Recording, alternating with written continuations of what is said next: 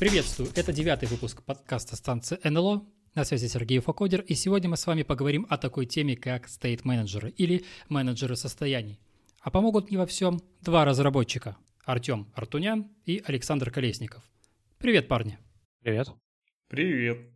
Артем известен в сети под ником Арталар, разработчик со стажем, спикер, а также автор стейт-менеджера Reatom. Да, привет. Э, я уже э, лет 5 программирую на JavaScript, лет 10 делаю эти продукты, э, много чем занимался, и сейчас имею уже несколько лет хобби писать стейт-менеджеры. Но мейнтейню и разрабатываю как публичный один основной, это Reatom, ему уже года два, наверное, и с сентября 2021 года у нас вышла вторая версия, который уже в продакшене достаточно активно пользуется. Буду рассказывать э, сегодня о стейт-менеджменте в общем, то, что у меня накопилось за последние несколько лет изучения этого вопроса, и про рядом, может быть, какие-то отсылки, но, конечно, постараюсь э, давать какие-то объективные и не привязанные к конкретной технологии оценки и мнения. Спасибо, Артем. А также сегодня на связи с нами Александр Колесников, я являюсь а, разработчиком а, и сооснователем, и соавтором идеи Quarkly. А, это проект, это интерактивный редактор React-приложений, который является гибридом IDE, Cloud IDE, плюс сборщика по типу Code Sandbox и конструктора сайтов, и к тому же сторибука. То есть э, вы можете создавать свои компоненты, интерактивно набрасывать интерфейсы и публиковать э, уже как готовое приложение. Также я э, люблю в свободное время программировать. Ну и так случилось, что я создал State Manager, который со временем стал частью NanoStore. Это State Manager от Андрея Ситника. И сейчас я являюсь частью команды, которая продолжает разрабатывать этот State Manager. Сегодня, повторюсь, у нас на повестке вопрос менеджеров состояний, и я разбил все вопросы, которые я накопил до этого подкаста, на три группы. Сначала мы с вами попытаемся поговорить о менеджере состояний, так сказать, в теории, концептуально, что он из себя представляет. Потом мы попытаемся с вами посмотреть, а как разработчик сталкивается с этим стейт-менеджером, как стейт-менеджер влияет на приложение, на архитектуру приложения и прочее, прочее. И в конце мы с вами поговорим о том, Почему стейт-менеджеров так много? Можно ли их сравнивать между собой? И прочее, и прочее. И начну я вот с такого вопроса. Что у нас является состоянием? У нас есть менеджер состояния, значит, мы должны с вами разобрать вопрос, что такое состояние. Вот я нашел такую формулировку, что, что состояние — это данные, которые меняются в течение жизненного цикла приложения. Как вы относитесь к этой формулировке? Ну, с данными, если еще более-менее понятно, то к жизни приложения тоже уже могут какие-то вопросы появляться. То есть это время жизни, если мы берем сейчас веб-разработку, время жизни одной вкладки или э, время жизни сессии пользователя, или, может быть, даже э, время жизни всего его аккаунта пользователя, потому что какие-то данные могут постоянно синхронизироваться с бэкэндом, да, они могут быть, могут изменять э, друг друга, иметь какую-то последовательную структуру, там история сообщений, например, в чате, и, и точнее история изменений сообщения. И на самом деле, по моему опыту, тут не получится выдать прям одно единственное хорошее какое-то определение и покрыть им все кейсы. Я бы вообще просто забил на это и сказал, что State Manager, ну, это какая-то либо, какой, которую э, написал какой-то чувак, и этих чуваков там сотни сейчас по интернетам ходят. И они просто умеют э, данными реактивно управлять. То есть э, не только изменять, но и подписываться просто на эти самые изменения. Ну, я бы попытался дать, возможно, смелую такую формулировку, что э, мне кажется лично, что идеальный вот State Manager, ну и State Manager в принципе, это безголовый UI фреймворк, у которого нет э, слоя отображения, э, и который знает все вот эти особенности жизненного цикла. И жизненный цикл это не только ну, в контексте браузера, а, например, и на стороне сервера в момент серверного рендера. Э, и он это все знает, учитывает, умеет правильно данные распределять в нужный момент времени. Это я бы, я соглашусь, только я бы это назвал э, State Manager Framework, как фреймворк. А если State Manager как библиотека, то это что-то такое более определенное как раз-таки. То есть э, тут можно просто одну и ту же библиотеку уже по-разному использовать. И в зависимости от использования иногда даже терминология может, а, определение этой вещи может меняться. Но вот это хорошее, конечно, использование, которое, которое ты описал. Так получилось, что вы сделали два шага вперед, потому что я хотел подвести вас к вопросу о менеджере состояний и подготовил некоторые заковыристые вопросы. Началось с того, что такое состояние, согласны ли вы с этим понятием, определением понятия, которое я дал, а дальше уже мы бы с вами перешли Э, к стейт-менеджерам. Но так или иначе, раз мы это уже сделали, такие вопросы у меня есть. Вот смотрите, у нас есть состояние где-то, у нас есть состояние в компонентах, у нас есть состояние в браузере, у нас есть состояние на бэкэнде, на фронтенде, браузер, повторюсь. То есть у нас получается то, что мест, где находится это состояние, множество. И вот из этого у меня из всего возникает вопрос, а какие состояния нам необходимо контролировать и зачем? Естественно, практически любые данные на самом деле подходят под определение состояния, то есть те, которые мы изменяем данные особенно. А, собственно, в какой-то степени даже а, состояние – это изменяемые данные. То есть, если у нас есть какие-то константы, и они точно не переопределяются, это, наверное, уже и не состояние. Тут э, проблема еще в том, что само слово «состояние», оно, скорее всего, нас будет отсылать к теории конечных автоматов, и там это речь скорее даже не о столько конкретных данных, сколько о э, их семантической, семантическом значении. И это тоже все путает.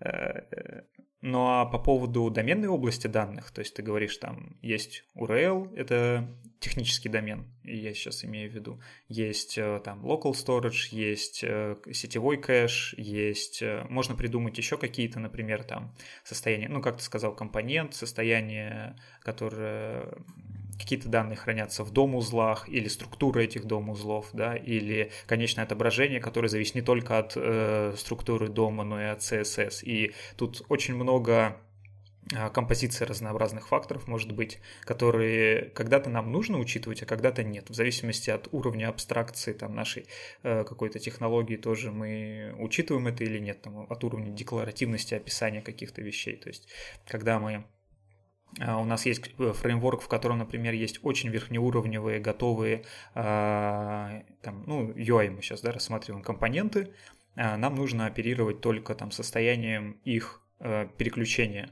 Там, мы не думаем, например, о том, э, как селект внутри себя работает. Нам важно вход-выход, то, что он получает на вход список элементов, а на выход в какой-то момент отдает выбранный элемент. Но внутри этого компонента, естественно, тоже есть состояние. Вопрос, э, наверное, конечно заключается в том, нужно ли нам э, иметь возможность эм, как бы синхронизировать и обслуживать состояние там какое-то верхнеуровневое и какое-то там низкоуровневое э, одним и тем же тулом.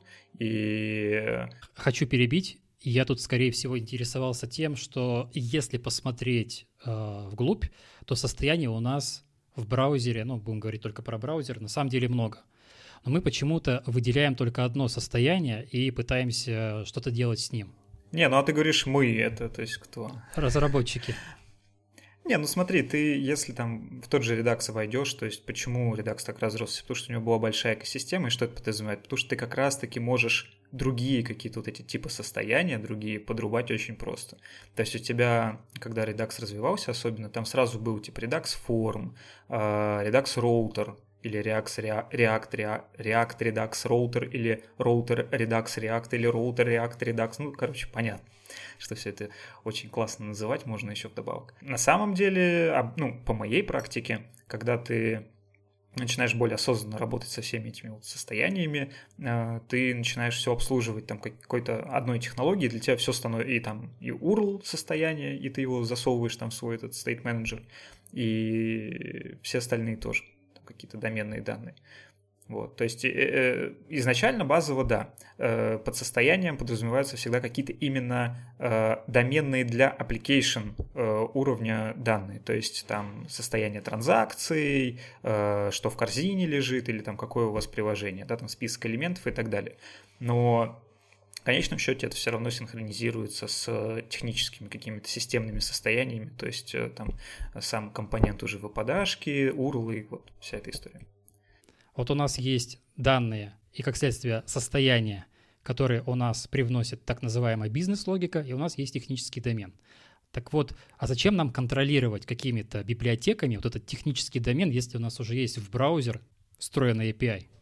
Ну так это всегда вопрос уровня абстракции. Стейт-менеджеров как раньше не существовало, как таких выделенных сущностей, мы же как-то программировали.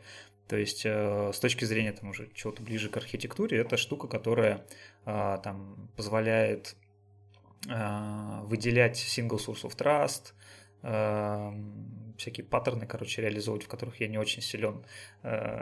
Но ну, в общем, как э, основной ответ это то, что просто вопрос к какой-то архитектуре твоего приложения и уровнем там, абстракции, как ты делишь как раз-таки там и код, и данные свои.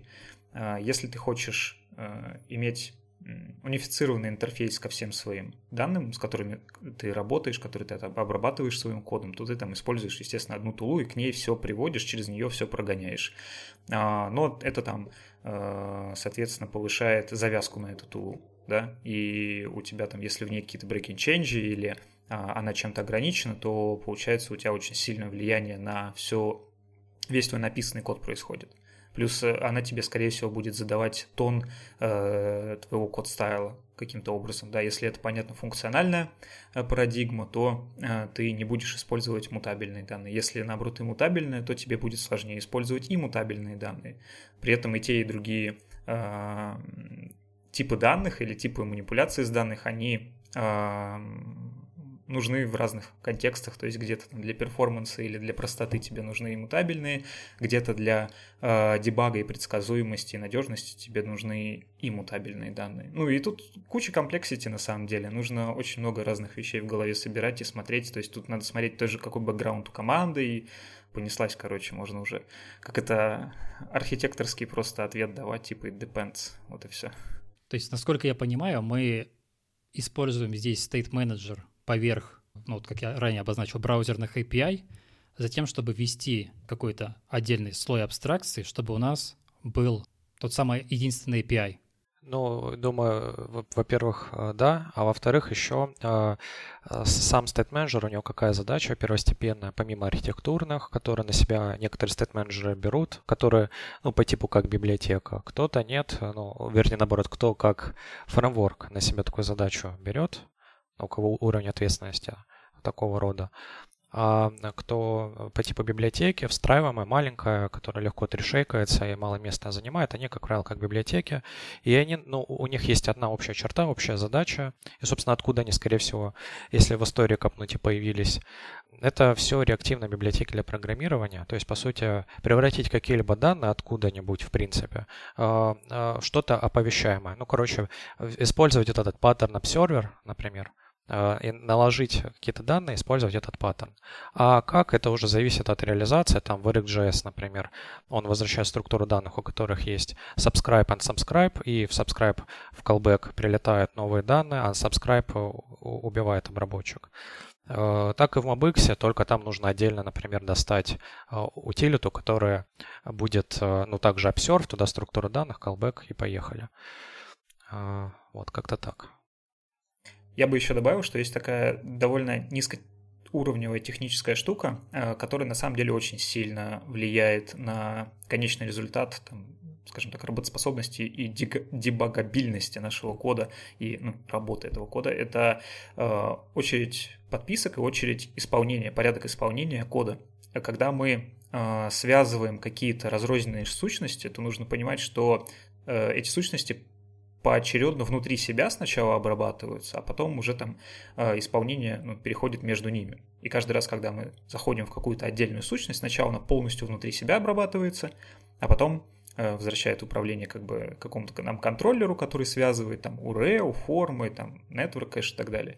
И э, ну, мы переходим к обработке другой сущности. В случае, и получается мы, у каждого технического домена есть там, своя какая-то очередь обработки, он там обработался, вернул результат. Проблема э, начинается тогда, когда у нас есть какие-то э, э, application уровня доменной сущности, не связанные, которые э, вместе работают с техническим доменом каким-то. Ну, сейчас, может быть, сказал не совсем понятно, э, хочу раскрыть мысль. То есть, если у нас есть э, как две фичи на странице, и каждая из фич использует URL, например, э, таблица, на которой есть фильтры и пагинация, и фильтры заносят информацию в query string параметр URL, и пагинация, естественно, тоже заносит эту информацию в query параметр URL для того, чтобы мы могли поделиться URL и открылась табличка с преднастроенными фильтрами. Например, мы в магазине, э, интернет-магазине что-то выбираем. Проблема в том, что если мы там, по красоте хотим э, очень сильно обособленные наши компоненты держать, то э, обращение к вот этому вот URL будет э, дважды произведено, правильно? И, во-первых, любой интероп между разными участками кода, он стоит какого-то там производительности. А во-вторых, то, что я говорил про вот эту вот очередь подписчиков, предположим, у нас там URL обозреваемый, хотя с этим тоже есть некоторые проблемы. Мы сначала в него кладем информацию о а, там, настроенных фильтрах, у нас идет, э, э, соответственно, обработка этой информации в техническом домене обработки URL, и он после обновления себя идет э, нотификацию разносить по всем, кто по нему подписан. После этого у нас идет еще одно обновление, которое а, уже засовывает информацию о странице. То есть, если мы по какой-то причине дважды поменяли, ну, за один клик поменяли э, дважды эту информацию, там сбросили, например, ресет какой-нибудь нажали, то э, у нас, получается, будут избыточные вот эти перевычисления. И тут нам нужно как раз-таки уже э, батчинги какие-то организовывать и другие способы оптимизации вычислений, и именно в этом, э, с этим помогает State Manager.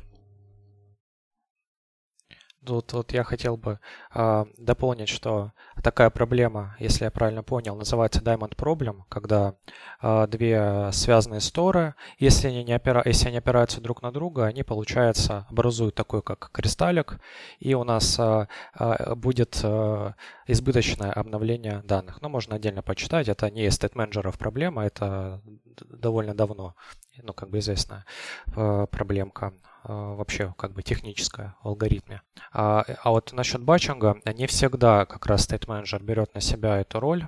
Все зависит от его а, амбициях. То есть, условно, MobX на себя такую а, задачу брал точно. Вот. А, но, например, если мы говорим про какие-то более легковесные решения и помним, как работают SPI фреймворки, ну, например, React, да, а, то он бачит, э, ну, него батчинг реализован внутри. Если вы до 17 версии включительно используете React, а, нужно unstable batch updates использовать callback, ну, внутри него вызывать set state, и он тогда их сконкатинирует за один, постарается выполнить это все в один тик браузерный.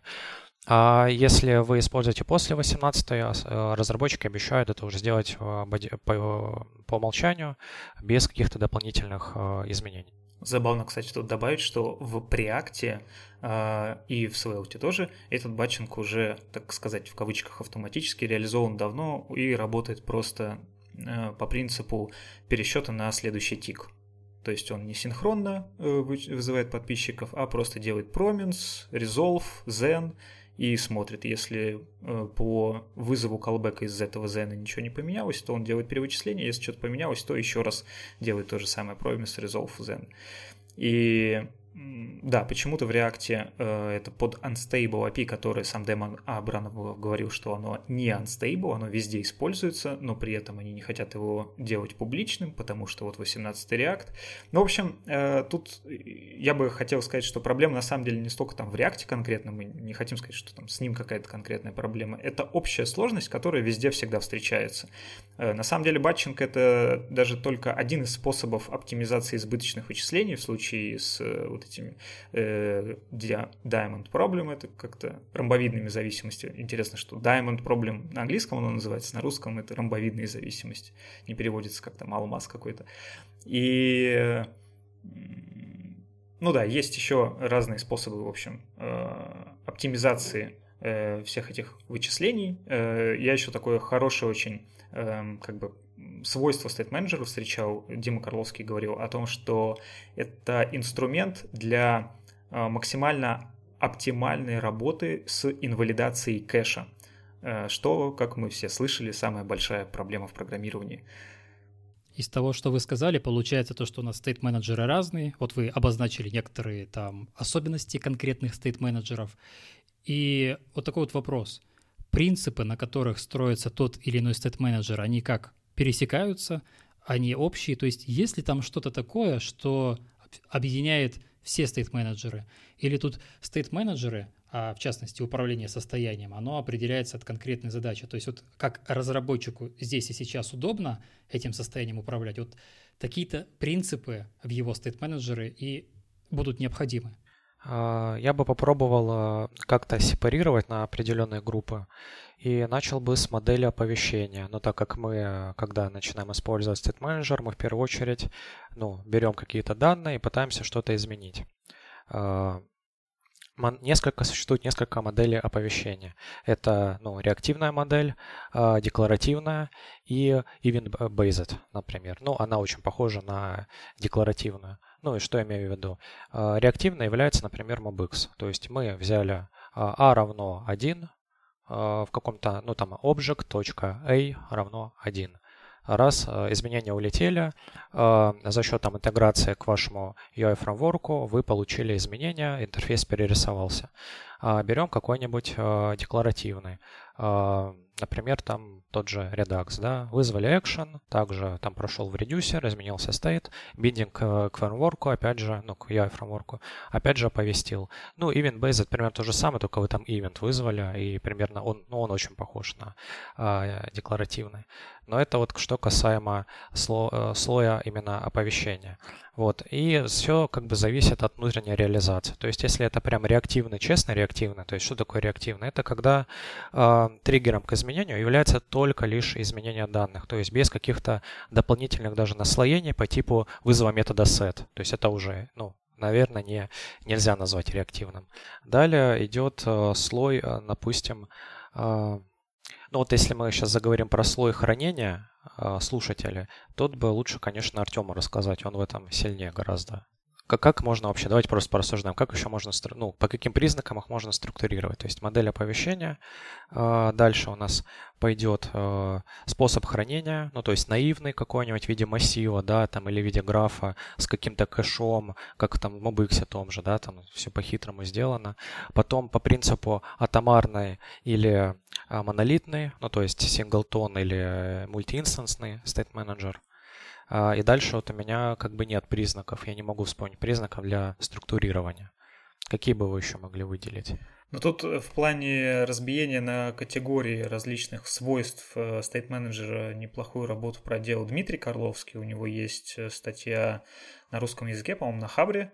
И доклад он делал тоже, кстати, на этот счет. И у него там есть как раз-таки категоризация. Она, конечно, в каких-то моментах спорный, и э, нейминг там был выбран по, скажем так, э, ну, он, он его придумал. Это не что-то хорошее, не что-то плохое, просто, к сожалению, для многих вещей нейминга вообще не было до этого в индустрии, и э, поэтому сложно э, какие-то вещи описывать. Вот. И, например, он не считает там RxJS реактивным вообще. А, да, то есть э, очень часто, когда говорят про реактивность, имеют в виду реактивные данные, но при этом у нас в индустрии есть, э, вот, опять же, RxJS, который, ну и похожие event-based библиотеки, которые э, тоже считаются реактивными или функционально реактивными. Вот. Я в своем докладе годовалой давности про архитектуру стейт-менеджеров э, все очень обобщил э, именно вот эти раз, очень разрозненные подходы там MobX и RX, и э, вывел для себя такое определение, что вообще State Manager — это э, библиотека для управления реактивными данными. И мы там можем уже, ну, мы уже э, обсуждали, да, что такое данные, что такое реактивные, или вот как э, про оповещение ты рассказывал. В плане оповещения подписчиков тут тоже э, неоднозначный этот э, вопрос и ответ будет, потому что есть структура хранения подписчиков, есть э, способ обхода этой структуры, и, и первое и второе могут быть э, разнообразными. Да, главная проблема обычно состоит именно в обходе подписчиков, потому что э, тут начинается теория графов, и графы они такие очень веселые интересные, и даже если э, там собрать э, всю теорию графов и то, что математики они накопили за прошедшие годы и попытаться применить, то э, быстрее всего мы упремся даже не в сложность этого вопроса, а в производительность. То есть э, самые непроизводительные графы с точки зрения э, там, компьютерной работы, обработки их, это динамические графы и э, то есть графы, которые меняются во время их обхода. И эм, еще какой-то вид графов, который я забыл. Эм, но проблема в том, что State Manager, если мы там его все лучше и лучше хотим делать, то обычно как раз-таки является под капотом, выражает э, там динамический граф с еще перечню свойствами, которые э, усложняют организм там в n раз каждый раз.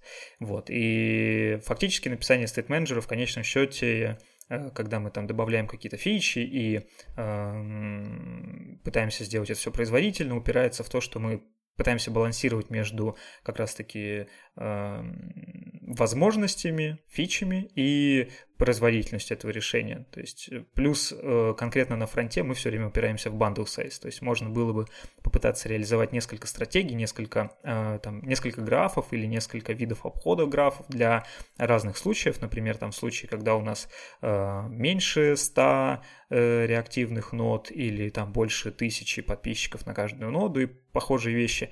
Но во-первых, это, конечно же, увеличит сложности, пока что никто таким не занимался, а во-вторых, это будет э, влиять эм, на bundle size и эм, тут куча разных проблем начинается. В основном, наверное, даже не из-за bundle size а, а из-за сложности э, выражается. То есть э, тот же MobX, он является стандартом, э, в общем и целом считается стандартом там, и производительности, и эффективности, но у него достаточно большой bundle size, при этом он на самом деле там в относительно самых производительных на текущий момент решений там в 2-3 раза может быть медленней, и, например, он по производительности такой же, как Reatom, который почему-то использует иммутабельные структуры данных, но при этом работает ну, также по производительности. То есть тут очень много аспектов может быть.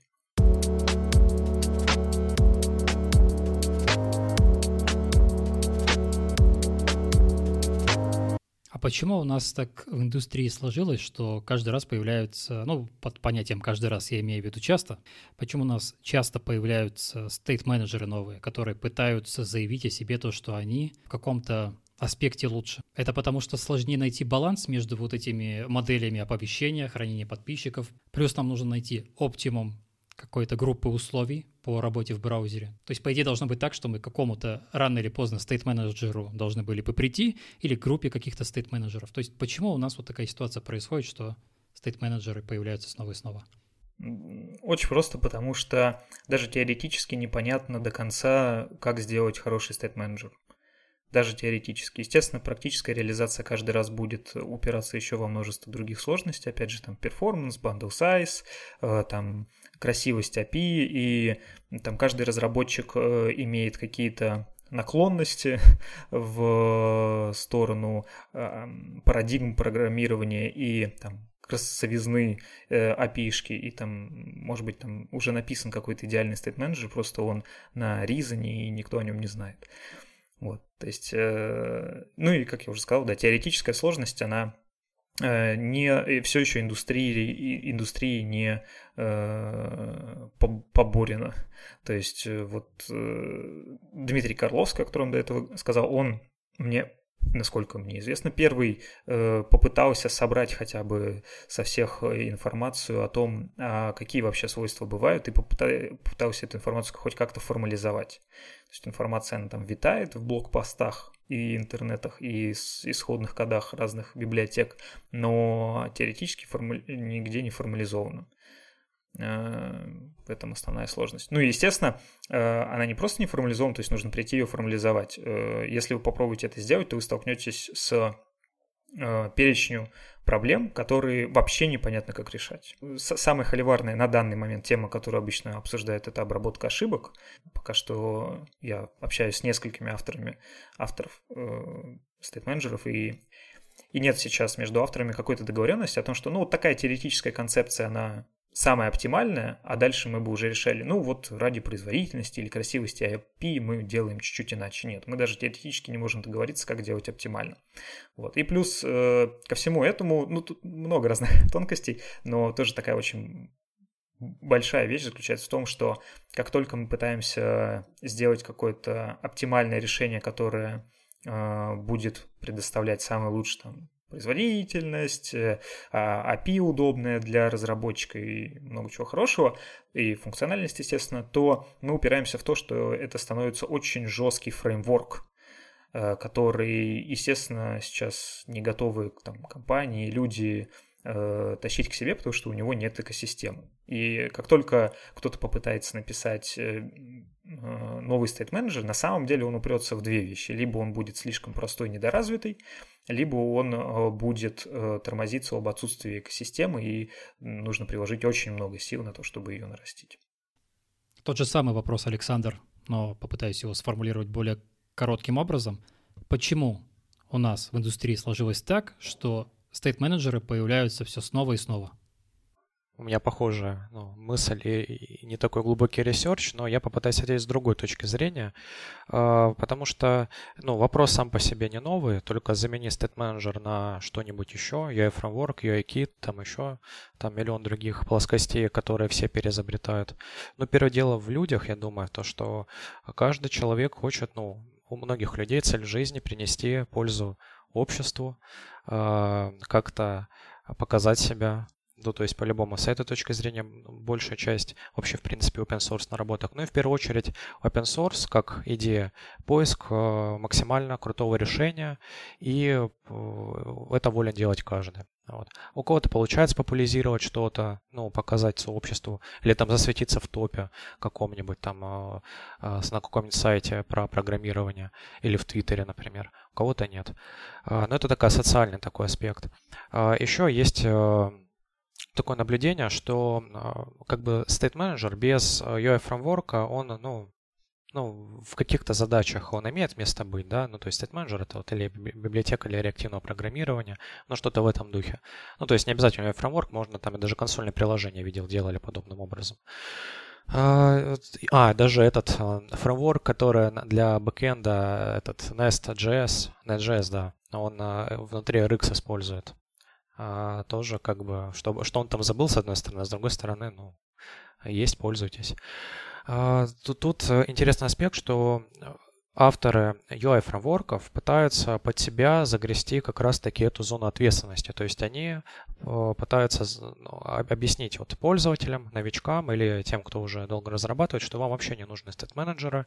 И типа вот берите композицию хуков э, в React или там Sweetle у нас вообще есть Sweetle slash store типа берите и пользуйтесь.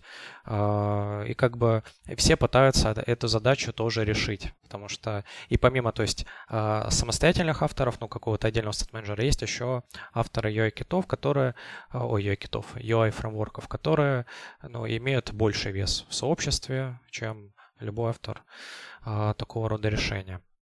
Вот, но лично мне кажется, это не совсем верным, ну, с точки зрения того, что большое приложение, по моему опыту, опять же, а, лично у меня получилось написать куда более удачную версию приложения с использованием UI, а, без использования логики на стороне UI фреймворка, а, переложив всю ответственность, ну, как бы использовав более грамотную архитектуру, которую нам еще на наши предшественники завещали вместо того, чтобы переизобретать что-то свое.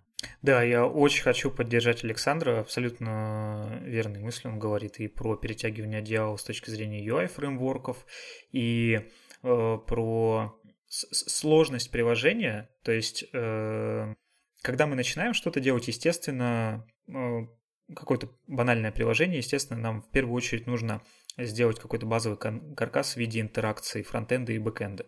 И, например, часто делают вообще там а, multipage э, не application, а просто как это даже не приложение, это просто веб-сайты, которые перезагружаются каждый раз, да. Но вот я хотел бы еще тоже такую мысль подчеркнуть, что вот я уверен, что абсолютно любой веб-сайт будет лучше, как single-page application, если его сделать эм, ну, правильно, а не просто попытаться сделать его, ну, лишь бы сделать single-page application. То есть фактически single-page application — это а, просто страница, которая имеет, не имеет ограничений по интеракциям каким-то, то есть э, взаимодействием, переходом и так далее.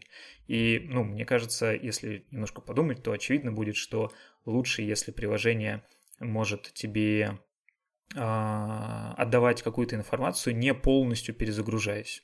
Проблема-то главная в том, что такое приложение сложно сделать недорого и качественно. То есть сейчас э, нет устаканенного какого-то решения, которое позволяло бы тебе и стейтом хорошо управлять во всех его ипостасиях, и UI, и еще, еще, еще, еще, еще. То есть мы каждый раз собираем из там э, десятков библиотек свои э, приложения, в Package.json творится просто дичь, там package разрастается на 50 тысяч строк, и понеслась. В связи с вышесказанным хочется задать следующий вопрос. Насколько использование того или иного стейт-менеджера влияет на построение архитектуры фронтенд-приложения в будущем и в целом? Ну, давайте я начну на этот вопрос. А, а, думаю, у нас схожее мнение просто на этот счет. А, я буду как выражать в большей степени свое мнение, а свой опыт просто пересказывать. Мы так случилось, что мы делали два похожих продукта ну вот я являюсь автором Кваркля, а изначально делали подобный продукт, но с другой идеей, но он именно, как скажем, частью именно интерфейса, то есть без каких-либо там преобразования, там сложных конвертеров. Идея на, на, таком, на, на дизайне, он ну, довольно похож. И э, была, была произведена работа на Redux, потом переписано, переписывание на хуки, а, и а, потом а, есть Quarkly, который на Mobix написан. Вот, и тут совершенно два разных результата. Давайте расскажу про э, вот эту архитектуру на хуках, и как раз-таки будет очевидно ну, влияние. Ну, как раз из этого выйдет ответ на твой вопрос. Когда мы разрабатываем на хуках что-то большое, так или иначе мы выстраиваем композицию инвалидации э, вот этих ключей мемоизации. И несложно представить, если вы делаете что-то, а, где вот этот, ну, где, где виден, а, где видна просадка в перформансе, то есть чаще всего мы делаем вообще приложение, где этого не видно но где это становится заметно, вы сразу еще увидите такую закономерность, что э, если э, кто-то из разработчиков, то есть представим, как в идеале разрабатывается приложение, как раз по архитектуру, разделяются домен области, они как-то могут параллельно разрабатываться, потом на слой интеграции они объединяются. Ну, такая самая такая простая модель. Так вот, э, как раз таки связанность вот этих абстракций, когда мы используем э, описание логики э, на уровне UI, а так оно и так, ну, оно и так связано. То есть у нас перерендер аффектит на э, работу с данными, то мы можем стать заложниками ситуации, когда, изменив какую-то вообще э, неважную совершенно часть системы, мы можем сломать эту цепочку мемоизации. Это я даже не говорю про то, что, например, если вы э, работаете с чем-то, с какими-то большими объемами данных, э, вам еще нужно использовать библиотеки по типу reselect reselect, и там еще, по-моему, re-reselect есть. Вот. А на Mobix как раз-таки можно выстроить архитектуру, опять же, как я ранее упоминал, которую, а, ну, с использованием тех знаний, которые еще до нас, до нас давно кто-то придумал. Ну, то есть они уже выделили паттерны, мы можем сесть, подумать на, по-взрослому уже, на, нарисовать схемку интеграционную, там временную диаграмму нарисовать, ну, как там в университете учили. И MobX как раз-таки, ну и многие другие стейт-менеджеры, они в этом френдли. А когда мы описываем, например, на каких-нибудь а, менее, так скажем, продуманных, а, даже неправильно, не продуманных, а ну, в общем, представьте, что либо вы продумаете за автора какие-то вещи, либо автор за вас. Да, я соглашусь, и это все просто обозначается даже ну, сами паттернами архитектурными. То есть в случае там, ну, берем тот же React или любой другой компонентный фреймворк. То есть это фреймворк, э, почему он называется компонентный? Потому что у каждого компонента, который там есть, стоит изолированный. И э, там единственная возможность новые данные получить это там из каких-нибудь пропсов. И так как стейт не шарится, стейт он компонентный как раз-таки. И получается, каждая вот эта вот какая-то сущность обособленная, э, entity какой-то, он э, изолированный, и это хорошо в некоторых случаях. То есть это конкретный архитектурный паттерн, компонентная ну, э, архитектура, когда мы э, стараемся каждый компонент делать максимально обособленным. Проблема начинается, если нам нужно делать какие-то интеракции между этими э, компонентами, там, энтитями или юнитами какими-то, или модулями системы. Вот когда мы уже делаем интеракции, это не совсем компонентный подход, это как раз-таки там M что-нибудь, MVC там или э, MVC или что у нас там еще есть. То есть это более что-то такое в классическую сторону, когда у нас э, данные обрабатываются отдельно, и есть какое-то отдельное место, которое э, за эти данные отвечает, и, соответственно, оно уже потребителям этих данных отдает э, ответственность за то, чтобы отдать эти данные, да, то есть, ну, там, view layer какой-то у нас отдельный. А, главная сложность на самом деле заключается в том, что э, в большом количестве приложений, наверное, в принципе, в большей части всех приложений, э, требуется и та, и другая архитектура. То есть э, UI компоненты, как отдельную UI-библиотеку, э, лучше всего делать по компонентному подходу. А вот э, какой-то основной каркас, там, который обычно это роутингом называется в приложении, Э, лучше делать там с точки зрения MVC какого-нибудь. И все это миксовать это сложно. На самом деле все можно сделать на любой технологии хорошо, просто это потребует огромного количества сил и знаний. А вот вопрос, как сделать это так, чтобы оно из коробки там просто работало, это убиться можно как сложно. И э, если, я, я бы такой простой ответ дал, если вы предполагаете, что у вас между компонентами будут какие-то взаимодействия, то это, соответственно, архитектура в сторону МВЦ, когда мы модель отдельно выносим, отдельно ее обрабатываем, там, state менеджером тем же, например. Если же у вас, а, если вы пилите там что-то в стиле UI Китая или э, какие-то, ну, совсем абстрактные там набор виджетов, а кто-то другой их уже собирает, то вам, наверное, может быть и не нужен state менеджер, и достаточно будет просто вот обычного реакторского компонентного подхода с изолированными стейтами и там, может быть, какими-то пробросами пропсов. Как правило, рядовой разработчик, будем говорить так, он не посвящен во все вот эти тонкости архитектуры стейт-менеджеров. Он просто берет стейт-менеджер, читает документацию и э, внедряет в свой проект. И более того, он даже, наверное, не подозревает о будущих архитектурных проблемах, которые возникнут. И вот в связи с этой ситуацией у меня следующий вопрос. А какие советы можно дать разработчику по выбору того или иного стейт-менеджера? Ну, э, если разработчик не очень хочет вникать в архитектуру, и для него важнее просто решать проблемы бизнеса, и он не очень хочет разбираться или не чувствует в себе пока что силы разбираться, может быть, он на чем-то другом сфокусирован сейчас в своем обучении или развитии, то проще, естественно, брать мейнстрим всегда. То есть э, э, в случае, там, опять же, с React, Vue у них есть прекрасная документация, которая основные аспекты всегда описывает.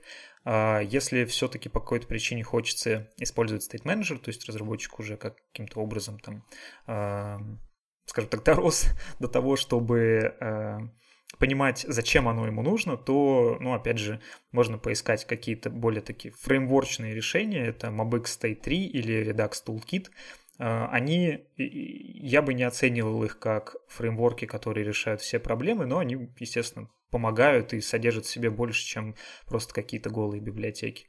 Если же хочется, понятно, иметь э, больше контроля, больше понятно, зачем все это делается и происходит, какие есть э, проблемы и ограничения у каких-то там других решений, то уже э, можно выбирать какие-то менее мейнстримные библиотеки в виде наностора, реатома, эффектора и там, не знаю, голого редакса, я знаю, есть люди, которые берут просто голый редакс, пишут какие-то свои обвязки вокруг него, и им хорошо с этим.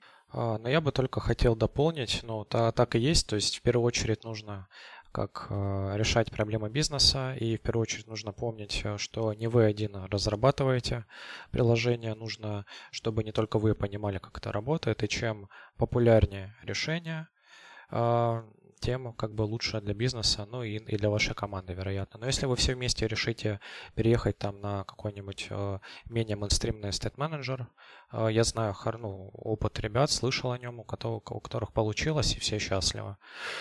Э, также хотел бы добавить еще, что это в первую очередь, ну, это вся история про ну, энтузиазм, как вам просто интересно это или нет.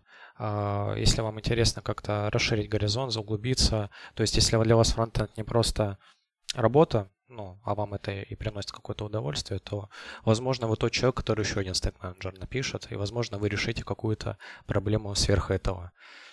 со своей стороны все же предостерег бы писать новые стейт-менеджеры или приготовился просто потратить несколько э, месяцев в человека часах на ресерчи, попытки и заранее приготовиться к тому, что стоит сделать штук 20 стейт-менеджеров, и там 21 он будет, наверное, уже не содержать основных э, ошибок, с которыми можно столкнуться и которые в очень неожиданное время очень неожиданно могут выстрелить. Ну и еще, кстати, хотел добавить, что э, State Manager э, это такой тул, который очень сильно позволяет э, улучшить UX на странице, потому что он, так как он помогает, э, обычно обрабатывает какие-то глобальные данные или шаренные данные, да, которые переиспользуются в разных компонентах системы.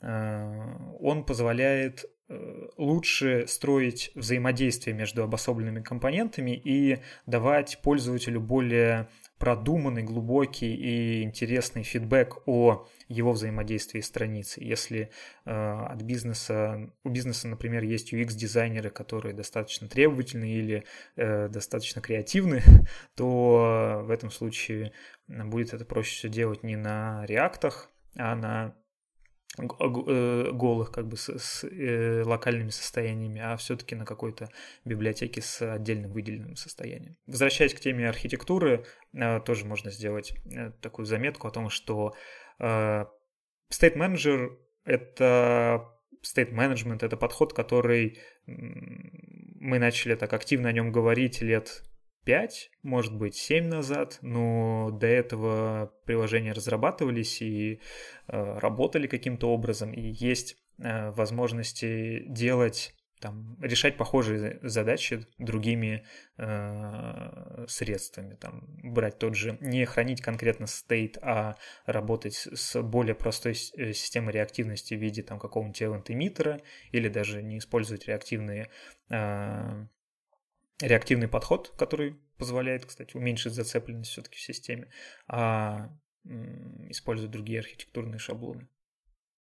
Вы озвучили рекомендации по выбору стейт-менеджера а, для, скажем так, линейного разработчика, фронтенд разработчика. А как быть в ситуации, если, скажем, например, спустя год разработки выяснилось, что вот конкретный стейт-менеджер не подходит, подходит на самом деле какой-то другой по тем или иным условиям, там, допустим, у нас производительность провисает, либо какие-то другие требования со стороны бизнеса появились, неважно. В общем, есть какие-то причины для того, чтобы перейти на иной стейт-менеджер. То как быть?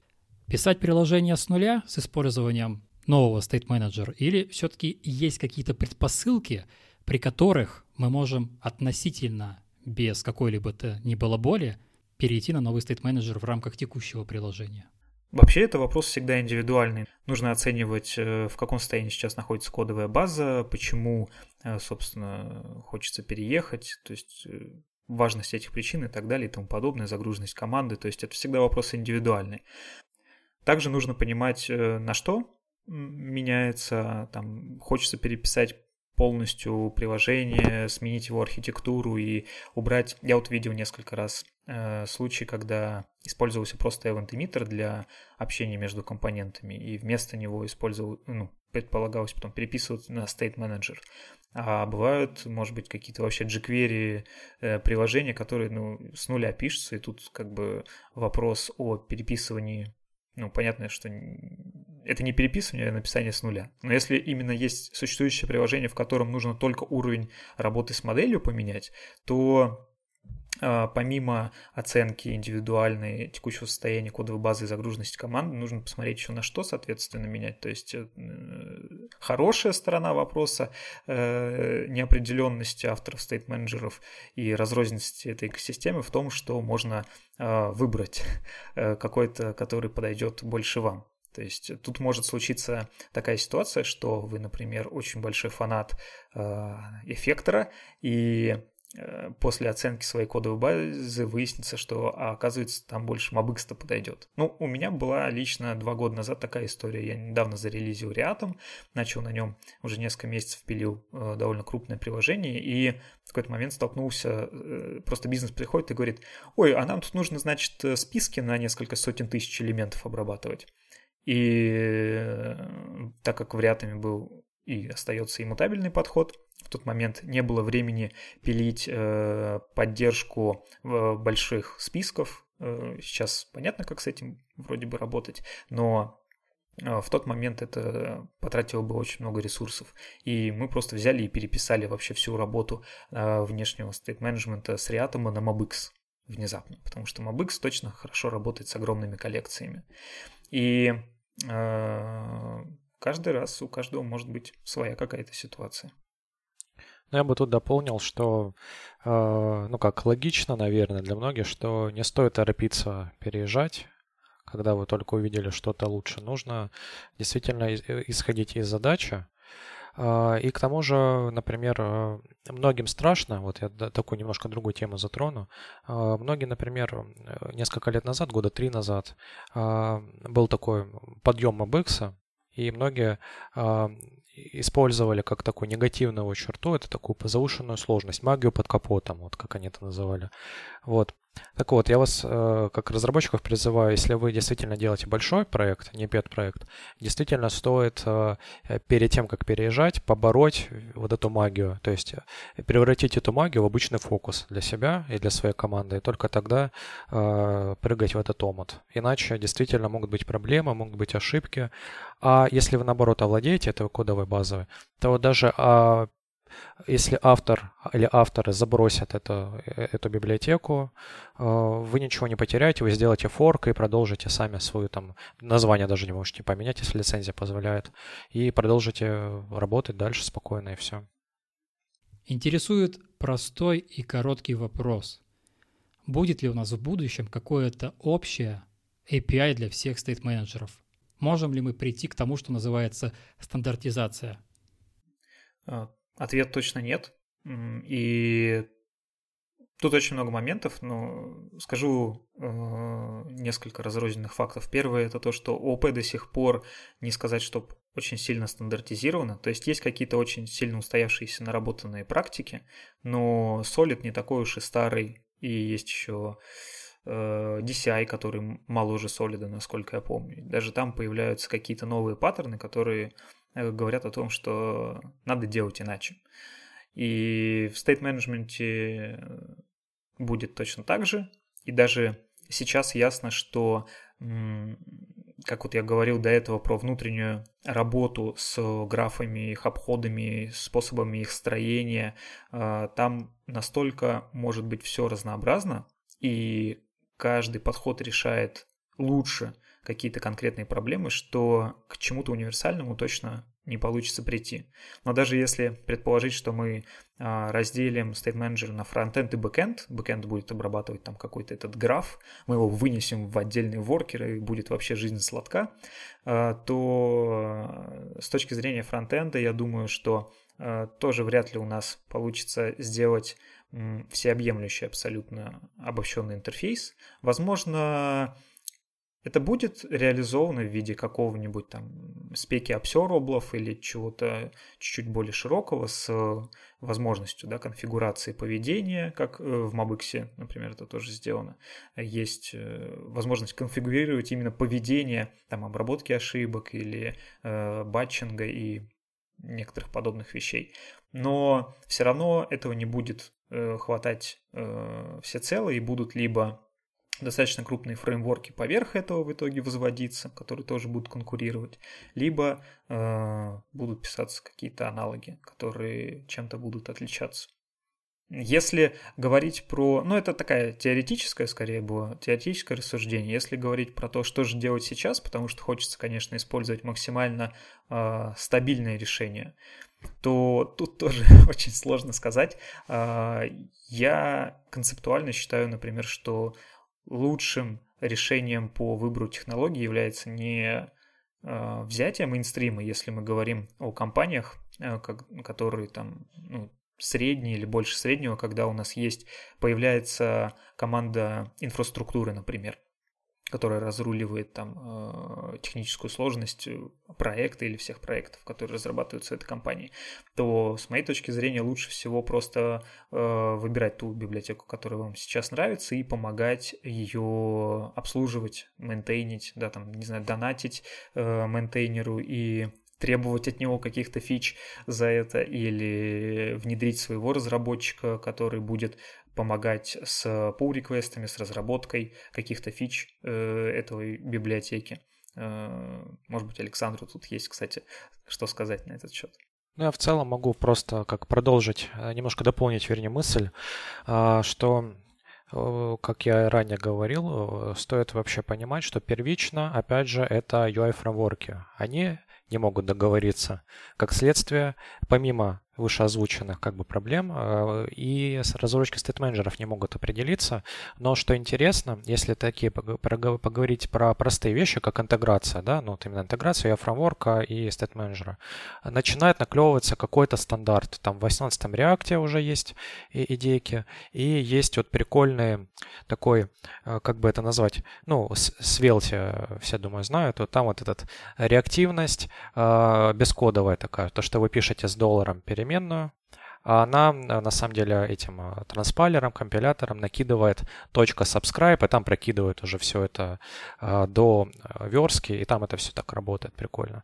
Вот, и там вот есть некий такая спецификация store для этого subscribe, не помню, как называется эта спецификация, но, в общем, если у вашего state менеджера есть метод subscribe, который принимает callback, то ваш state менеджер без каких-либо интеграций заработает со Svelte.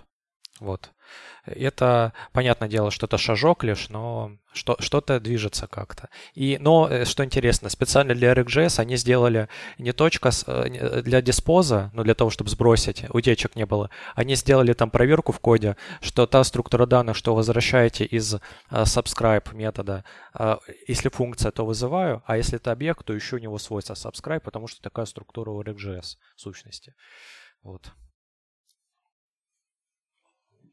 Ну, я бы, конечно, все-таки сказал, что это совсем такая верхнеуровневая штука, которая позволяет пилить интеграции, но она все равно во многом очень э, ограничивает и не позволяет э,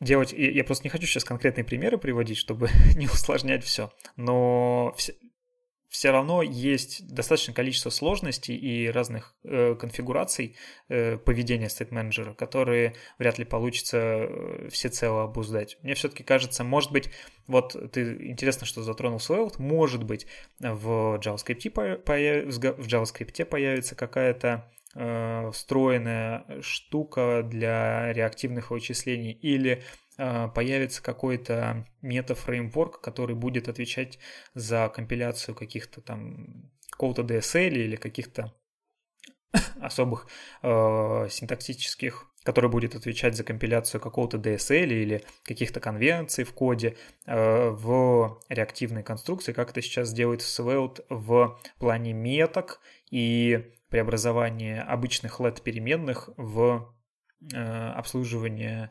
э, таких это, в виде селекторов это похоже почти что э, реактивщина. Но она вывернута наружу, там довольно интересно сделано. Если бы это можно было перенести на уровень всего приложения, всей кодовой базы, было бы тоже, конечно, вот это интересно. Потому что особенность э, реактивности, компонентной реактивности в Svelte э, заключается в том, что там нет э, подкапотных графов или каких-то, э, как это, эм, там нет каких-то паразитных структур данных, которыми страдает абсолютно любой стейт-менеджер, который, он, получается, должен хранить список этих подписчиков и так далее. А Swell делает э, гениальную штуку, он переформатирует всю структуру кода таким образом, чтобы э, вычисления, грубо говоря, автоматически сами производились при попытке обращения к каким-то данным. И и это максимально нивелирует какую-то избыточную работу, которую обычно делают э, все остальные стейт-менеджеры.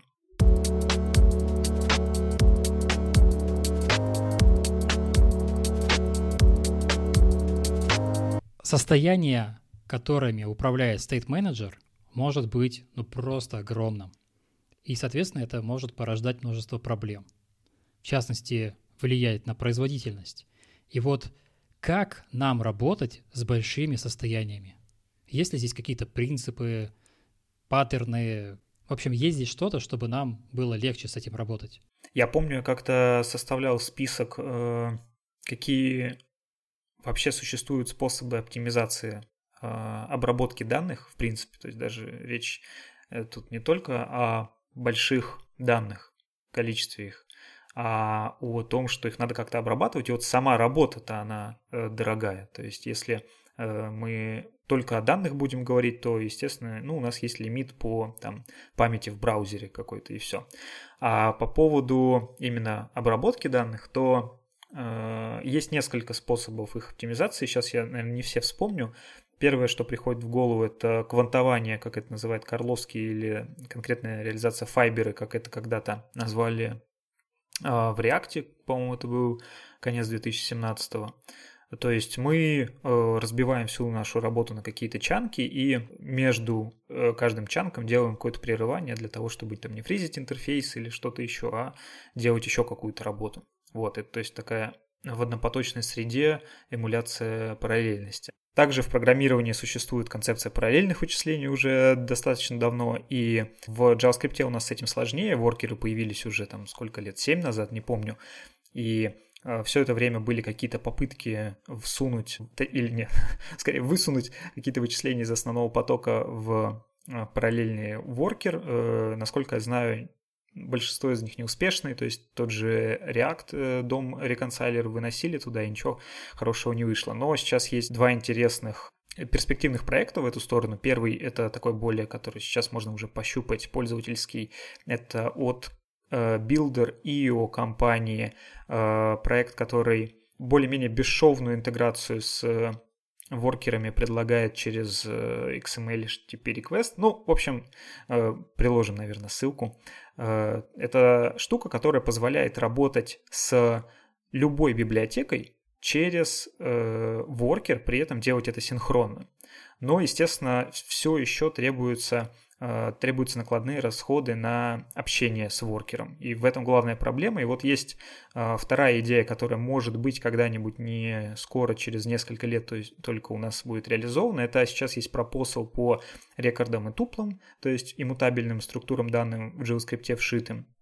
И, возможно, когда-нибудь, когда этот пропосал дойдет уже до реализации, мы сможем бесшовно шарить эти иммутабельные данные, так как это э, абсолютно безопасно в параллельной среде между воркерами эти иммутабельные данные. И таким образом, возможно, у нас получится что-нибудь там да, пооптимизировать.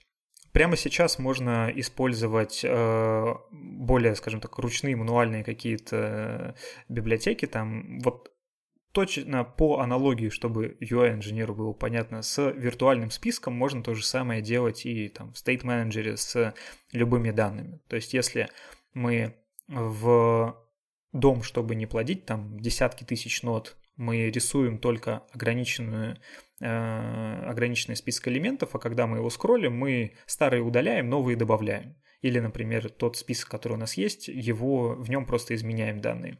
И э, точно так же мы можем работать и там в State Manager, мы можем э, иметь какой-то большой э, снапшот там данных, которые мы откуда-то загрузили или как-то он у нас появился, а уже реактивные связи к этим данным строить как бы лениво. То есть вот нам потребовался какой-то слайс конкретный, мы понасоздавали там сторов к нему, и с ними поработали, поменяли, потом эти сторы размаунтили, э, пошли работать с другим слайсом, тоже на маунтили сторов. И вот такие оптимизации, они в основном, э, их необходимо делать вручную. Э, в Mabix я не уверен, до какой степени это все автоматизировано. Он по умолчанию быстро загружает такие данные, но а, насколько хорошо он потом разгру... Э, выгружает там эти обсервы э, после того, как э, они были когда-либо использованы, я не знаю.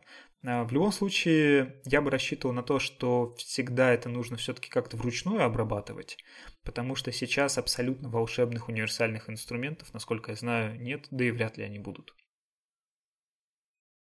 Не, ну, Артем, все три принципа, что я знаю, он озвучил. Ну, могу лишь добавить, что э, чаще всего это самая сложная вообще часть вот этой истории. Это, опять же, не данные на стейте посчитать что-то, а чаще всего это отобразить. И это на уровне отображения резолвится при помощи бачинга на стороне фреймворка, либо intersection observer, тот же, ну, вот этот э, пример со списком, он вот так реализуется обычно.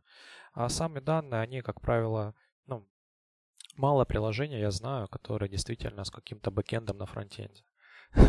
Это большая редкость. Как продолжение хотел следующий вопрос задать. Вот, а что, если мы хотим наше состояние разделять между различными средами? Ну, в частности, бэкэнд и фронтенд. У нас есть большое состояние на фронтенде, и мы хотим синхронизировать это состояние с бэкэндом. У нас состояние большое, мы должны здесь какие-то оптимизации производить. И потом мы должны это состояние как-то синхронизировать с бэкэндом. Вот какие здесь рекомендации по синхронизации вы бы могли дать? Вот тут я могу первое вступить, если не против. Тут есть у меня просто research небольшой, но как мне эта тема интересна. Ну, real-time, как не то чтобы для себя это решил уже, вот, но я еще в поисках идеального решения. А, ну и вообще, как а, мне больше интересно программирование для каких-то приклад... решения каких-то прикладных проблем, Э, создания проектов и так далее. Вот, и я нашел интересное решение, которое не совсем стоит менеджер, но вполне себе реактивная библиотека, называется White.js. Э, это, ну, ссылочку прикрепим. Это, по сути, реал-тайм реплицируемый стейт между э, множеством пользователей, так и можно и к серверу, и к, и к множеству клиентов, то, то есть разные сетевые топологии можно там использовать, разные провайдеры, то есть разные транспорты, то есть как транспорт можно использовать WebRTC, можно WebSocket, можно реплицировать дополнительно, ну, закидывать, вернее, данные, дамп данных в local storage или там в базу данных браузерную какую-либо. А, вот это вот решение, ну, советую вообще посмотреть на это. А что касаемо логики работы э, данной, э, данной абстракции, а, она лежит за рамками обсуждения темы Management, называется CRDT. А, как я озвучил ранее, есть YGS, есть Logax, э, есть Automerge, и они, многие из них, ну, по сути, Logax это и есть а, он как раз-таки использует наносторы как вот это ядро для реактивности. А поверх этого еще очень-очень много логики, как на бэкэнде, потому что там очень много вводных, которые там тоже можно очень долго обсуждать, так и на фронте. Вот так вот. Да, тут, тут на самом деле это интересная тема, то есть как раз э, CRDT и State Manager очень хорошо дружат, в том плане, что есть два типа, ну, перед CRDT, как оно там было, короче, то, что синхронизация с помощью этих событий, грубо говоря, ну, что-то там, да. И это меньше дружит с state менеджером. А CRDT ты можешь фактически CRDT state сохранить у себя в state менеджере, синхронизировать, ну, а, а, как-то его обрабатывать, а уже какая-то backend жоба, грубо говоря, будет синхронизировать твой state из state менеджера в виде CRDT объекта в э, backend. Вот, так что, ну, да, Саша все правильно сказал. Прикольная тема, интересная. Тут просто хочу добавить, вот именно, знаете, как мы сейчас э, больше такая техническая вообще, это, ну, технически больше разговор, а вот прикладной уровень. А, очень много, очень дорого стоит реализовать коллаборацию, например, как Figma. Ну, это очень дорого. Но вот такие вот вещи, они позволяют буквально людям, которые даже программировать не умеют, делать подобные решения э, в несколько вызовов, э, ну, в несколько классов, несколько методов, там создает целая система. Ну, понятно, что там детали, там даже тот же WebRTC не так гладко работает, там нужно ну, поднимать сервера там для решения э, определенных проблем. Но, тем не менее, это очень просто. То есть самому такое написать это отдельный проект, причем очень сложный. Напоследок у меня есть некоторый эзотерический вопрос. Могут ли два менеджера состояний контролировать одно и то же состояние? Если да, то почему так может происходить? Я бы сказал так. Это происходит прямо сейчас, везде и всюду, и вы этим прямо сейчас занимаетесь. А, пока вы не засунете абсолютно всю обработку данных в одну библиотеку, вы, ну, как вы как программист, который нас слушает, и абсолютно любой программист там, э, фронтенда в частности, а, как раз и занимается синхронизацией одного и того же состояния между разными менеджерами состояний.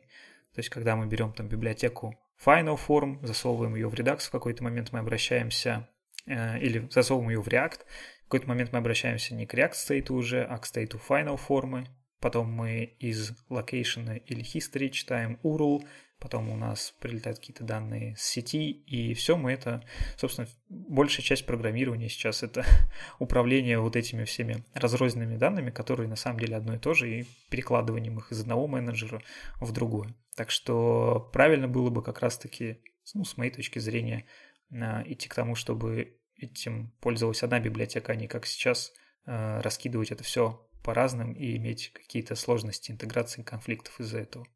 Могут ли два менеджера состояний контролировать одно состояние? И если да, то почему?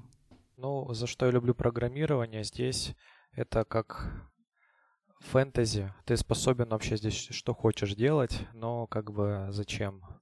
Вот. Э, но, как Артем сказал, действительно мы этим занимаемся, и а, но делаем это не специально. Но если нужно, и действительно вопрос прямой, нужно сделать специально, то как бы можно разобрать API и соединить там несколько observable сущностей, а, написать какую-то свою абстракцию. Но я думаю, любой слушатель разберется в этом. Но только задумайтесь, зачем. На этом выпуск подкаста подходит к концу.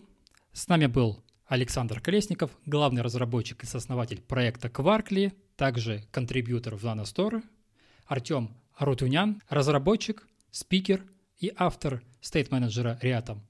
Большое спасибо, что посетили этот подкаст. Подписывайтесь, следите за нами на всех платформах. Пока-пока. Пока, спасибо. Пока-пока.